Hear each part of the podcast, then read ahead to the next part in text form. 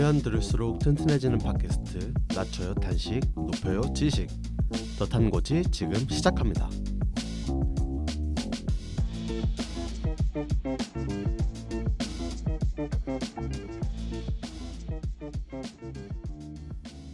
네 여러분 또 이렇게 모이게 되었네요. 네. 아, 본지 얼마 안 된 것 같아요. 그래요? 아, 그래요? 저는 되게 오랜만에 보는 것 같은데요. 아 그래요? 아, 아, 엄청 바쁘게 지내셨나 보네요. 아 그런가? 죄송해요. 근데 진짜 그런- 1월이 음. 엄청 빨리 지난 것 같아요. 맞아요. 아, 2월이라니. 벌써 2월이에요. 다들 그 연말 정산은 다들 하셨나요? 연말 정산? 어, 네 지금 오늘 기준으로 다 다음 주까지가 서류 마감인 걸로 알아서 음, 음. 했어요. 저도 뭐 그 회사에서 내라고 하는 거는 한 지지난주 그쯤에 다 냈던 것 어, 같아요. 빨리 하셨군요. 전 별로 낼 게 없어가지고. 다들 제 3회 월급 많이 받으시기를 바라겠습니다. 많이 네. 받으시나요, 투토님? 어 모르겠어요.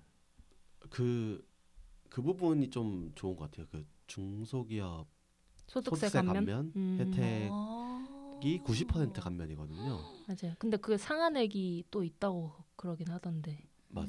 근데 음. 그게 이제 아직 적용 중이어서 음. 그거로 인한 공제액이 조금 있지 않을까 맞아요. 아, 기대하고 있습니다. 그게 전부터 시행되던 게 아니고 뭐 이번에 시행 시행되는 어, 거예요? 다, 예전 지금 예전부터 있었어요. 있었을걸요? 음. 음. 근데 이제 지금 회사에 오면서 신청을 해가지고 전 회사에서는 그 신청하는 말 따로 안 했었거든요. 아. 근데 신청 시점부터 뭐 5년인가? 맞아 맞아. 그 나이 제한도 있어요. 그래가지고 음. 조건이 뭐 복잡한데 그렇게 있어가지고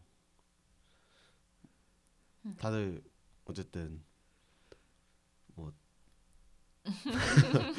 어떻게 지내셨나요? 재밌는 일 있으셨다면은 공유를 공유해 주세요. 저는 새로운 식물 친구를 데려왔는데 어. 아, 근데 벌써 시들시들해요. 지금 데려온 지 일주일밖에 안 됐는데 음, 어떤 친구죠? 그 고사리과 아. 식물인데 꼬불꼬불 귀엽게 생겼거든요. 음. 종류는 코브라 아비스라고 고사리과 식물인데 음. 고사리과라서 원래 되게 습기가 높은 환경에서 잘 산다고 하더라고요. 근데 지금 겨울이기도 하고 음. 좀 실내가 많이 건조하고 따뜻하고 그래서 그런지 음. 얘가 되게 맥을 못 추나요? 시들시들하고 원래 데려올 땐 초록초록했는데 지금 약간 끝 입끝 쪽이 약간 음. 갈색으로 변해가고 있어서 지금 어떻게 해야 되나 음. 약간 네 음. 좋은 마음으로 데려왔는데 음. 안타까운 상황에 놓여 있습니다. 음. 음. 겨울 또그 리담님이 식물 전문가시잖아요. 맞아요. 저한테 좀 한번 조언해 팁을 주세요. 좀 주세요. 아니 아니 사실 텃밭은 겸터님이 나왔는데 근데 텃밭은 음. 워낙 바뀌고 노지 환경이고 그래가지고 빛도 잘 받고 음. 통풍 뭐라 그러지 환기도 잘 되고 해가지고 사실 음. 집 그러니까 실내에서 키우는 것보다는 훨씬 수월하거든요. 네 근데 집에서 키우는 건 확실히 좀 다른 것 같아요. 맞아요. 저도 생각보다 식물을 실내에서 키우다 보면은 습도 관리가 진짜 음. 어렵거든요. 근데 게다가 고사리과라고 하니 얘는 거의 가습기 밑에서 그니까요. 살아야 될 텐데. 아 진짜요? 네, 아마 그 부분이 조금 맞아요. 잎을 변하게 한 걸 건데, 근데 사실 괜찮아요. 제가 식물을 키운 지 3년이 됐는데, 3년째 이제 같은 친구들이랑 지내고 있는데, 음. 그 친구들이 다 겨울에는 어쩔 수 없이 제가 아무리 관리를 잘 해줘도 시들시들 하더라고요. 음. 근데 그러다가도 계절이 지나면 참 고맙게도 어, 환경이 좋아지면은 내가 그만큼 관심 안 가져줘도 꽃도 음. 알아서 피우고 음. 그래서 겨우내 잠깐 잎이 시드는 정도면은 제 생각에 가습기만 좀 잘 해줘도 그 계절을 잘 버텨낼 것 같아요. 가습기가 없어서 문제긴 한데 아. 그래서 지금 급한 대로 화장실에다가 대피시켜 놓긴 했는데 아 그건 좋지 않아요. 화장실 안 좋아요? 네. 그거는 아. 흙이 과습이 될 수 있기 아. 때문에 되게 까다롭죠. 얘네도 원래 살던 데가 있기 때문에 음. 음. 그 화분 안에 흙이 또 그거는 또 통풍이 잘 안 되면 안 되거든. 음. 지금 잎입 주변에 습도가 많아야 되는 맞아, 상황인 맞아. 거지 그게 그래서 네 사실 자식 키우는데 돈 들어가는 게 어쩔 수 없, 없는 것 같습니다. 아, 음, 네. 식물을 열심히 또 새롭게 키우고 계시는군요. 네.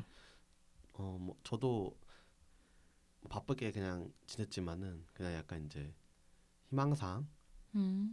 그 기존에 하던 그 크로스핏을 이제 그만뒀고요. 아 이제? 새, 네 새로운 취미를 또 시작에 임박을 두고 있어서 저번 주에 뭐 새로 했다 하지 않았어요? 수영 수영한다고 하지 않았어요? 아 수영을 하려고 했는데 음. 그 다음부터 사건이 터져가지고 아. 아. 신청 그러니까 수영복만 사두고 아직 아, 신청을 안 했습니다. 수영 신규 신청하는 거 진짜 빡세요.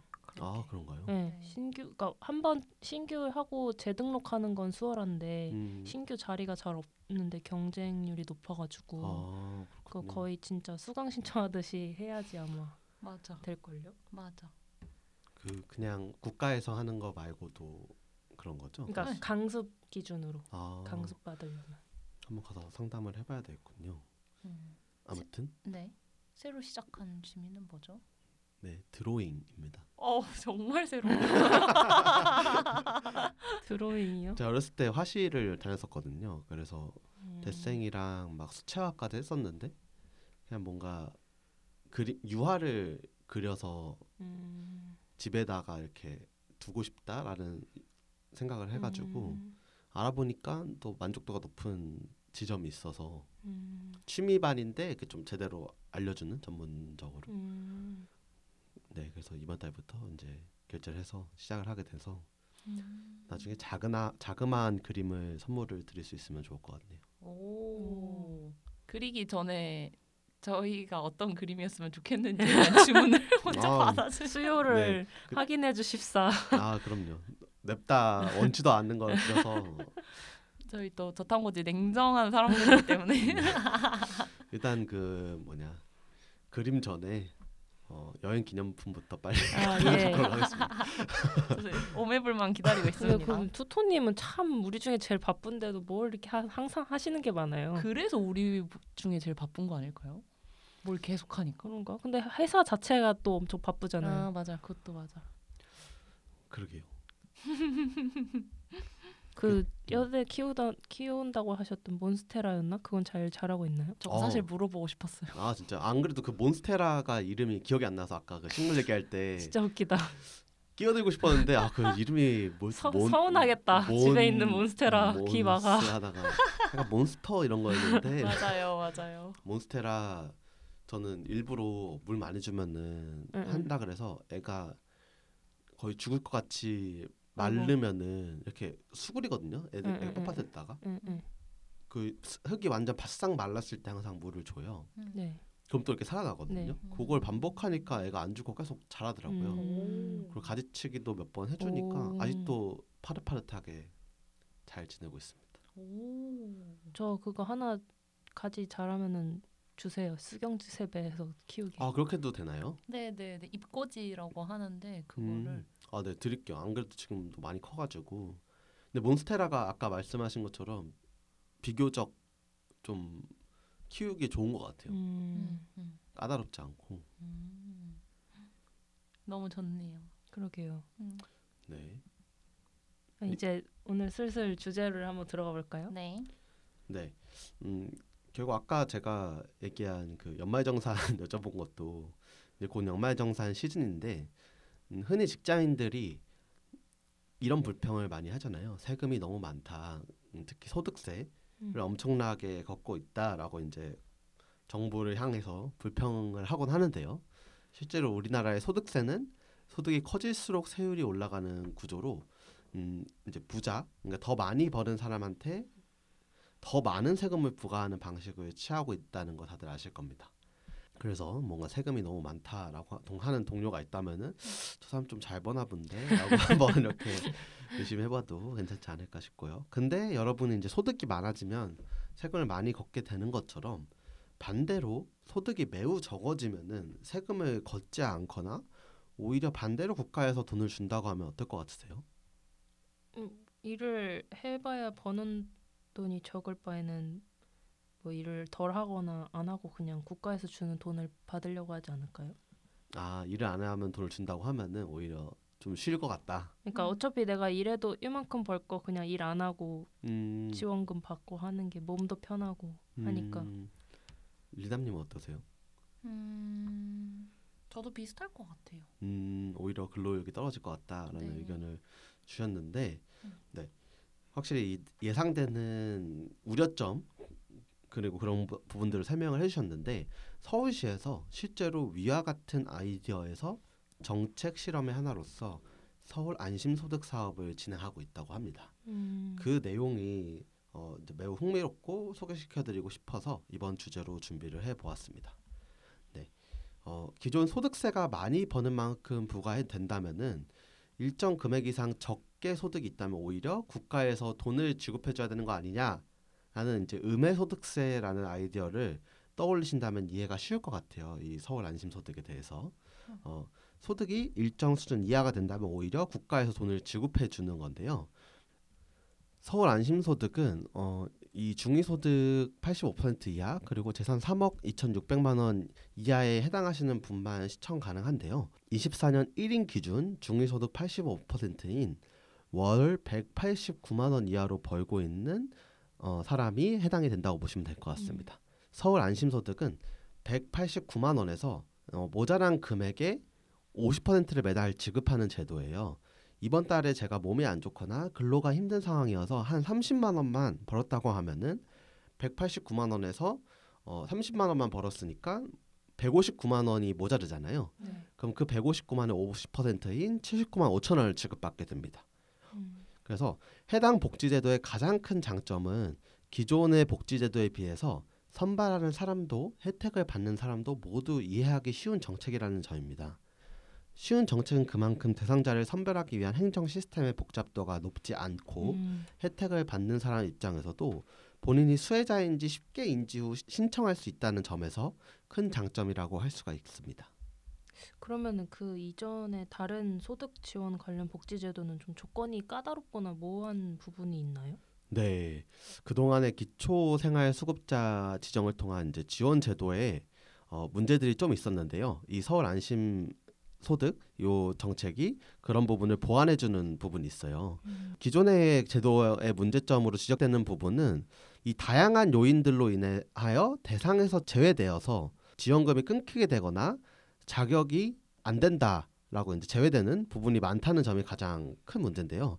실제로 근로 유도를 위하여 자활 근로라는 조건이 붙는 경우가 있는데 이 경우 본인의 건강이 안 좋음에도 불구하고 근로를 할 수밖에 없는 상황이 발생한다던가 음. 뭐 자동차와 같은 재산을 소득으로 잡아서 실제 소득이 낮아 도움이 필요한 상황임에도 대상자에서 제외되기도 합니다.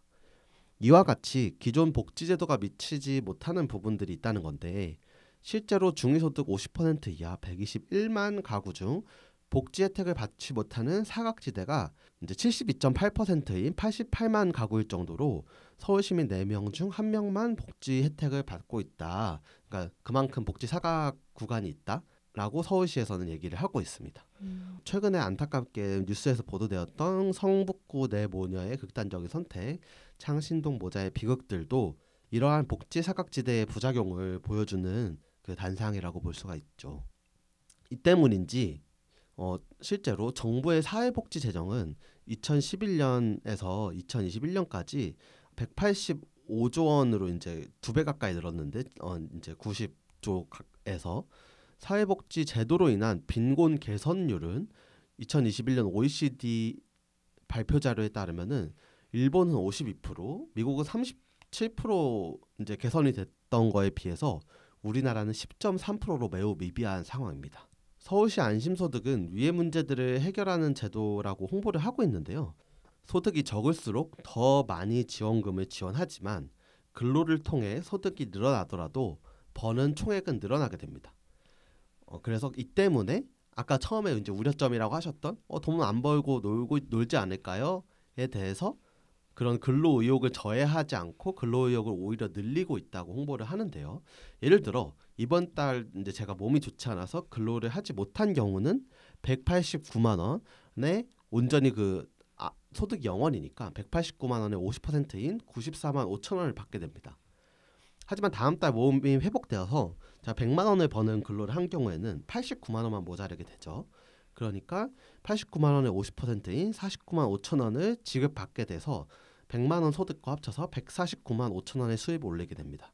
따라서 앞서 있던 문제였던 재산이 소득으로 잡히는 문제 같은 경우에도 제가 3억 2,600만 원 이야기만 하면은 재산이 소득으로 따로 전혀 잡히지 않고 근로를 아예 하지 않던 다시 시작하여 돈을 많이 조금 벌게 되더라도 그에 맞춰서 안심 소득이 지급되니 혜택 대상에서 탈락될 걱정이 예전보다 훨씬 덜하게 되는 거라고 보실 수 있습니다.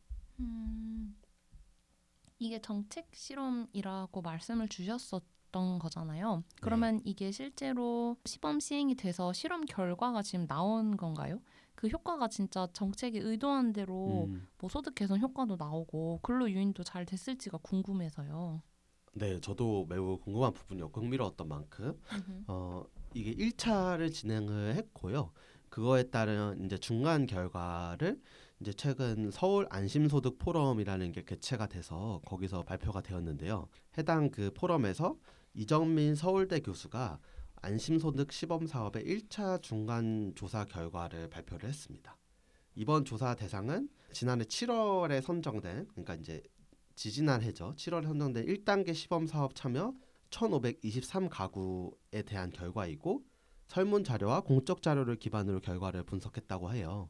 어, 이제 주요 결과로는 현행 국민 기초 생활 보장 제도 대비 복지 사각지대 해소, 높은 탈수급 비율 그리고 지원 가구의 근로소득 증가, 비교 가구 대비 지원 가구의 식품 의료 서비스 교통비 등 필수 재화의 소비 증가, 정신 건강 및 영양 개선 등이 있었다고 결과가 보고됐어요. 생각보다 이제 많은 효과가 있다고 하는데요.